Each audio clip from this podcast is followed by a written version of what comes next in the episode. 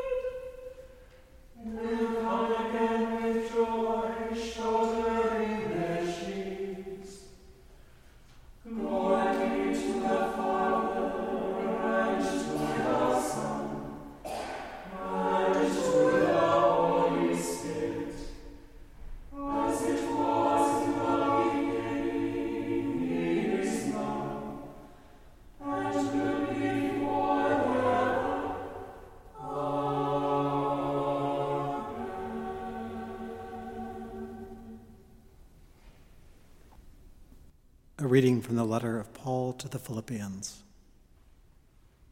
I rejoice in the Lord greatly that now at last you have revived your concern for me. Indeed, you were concerned for me, but had no opportunity to show it. Not that I am referring to being in need, for I have learned to be content with whatever I have. I know what it is to have little, and I know what it is to have plenty. In any and all circumstances, I have learned the secret of being well fed and of going hungry, of having plenty and of being in need. I can do all things through him who strengthens me. Here ends the lesson.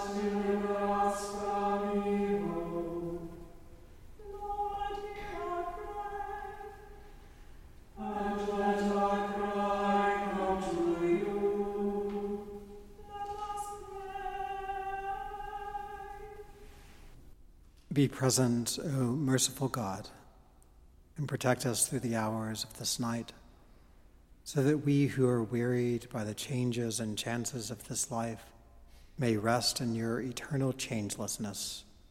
Through Jesus Christ our Lord. Amen.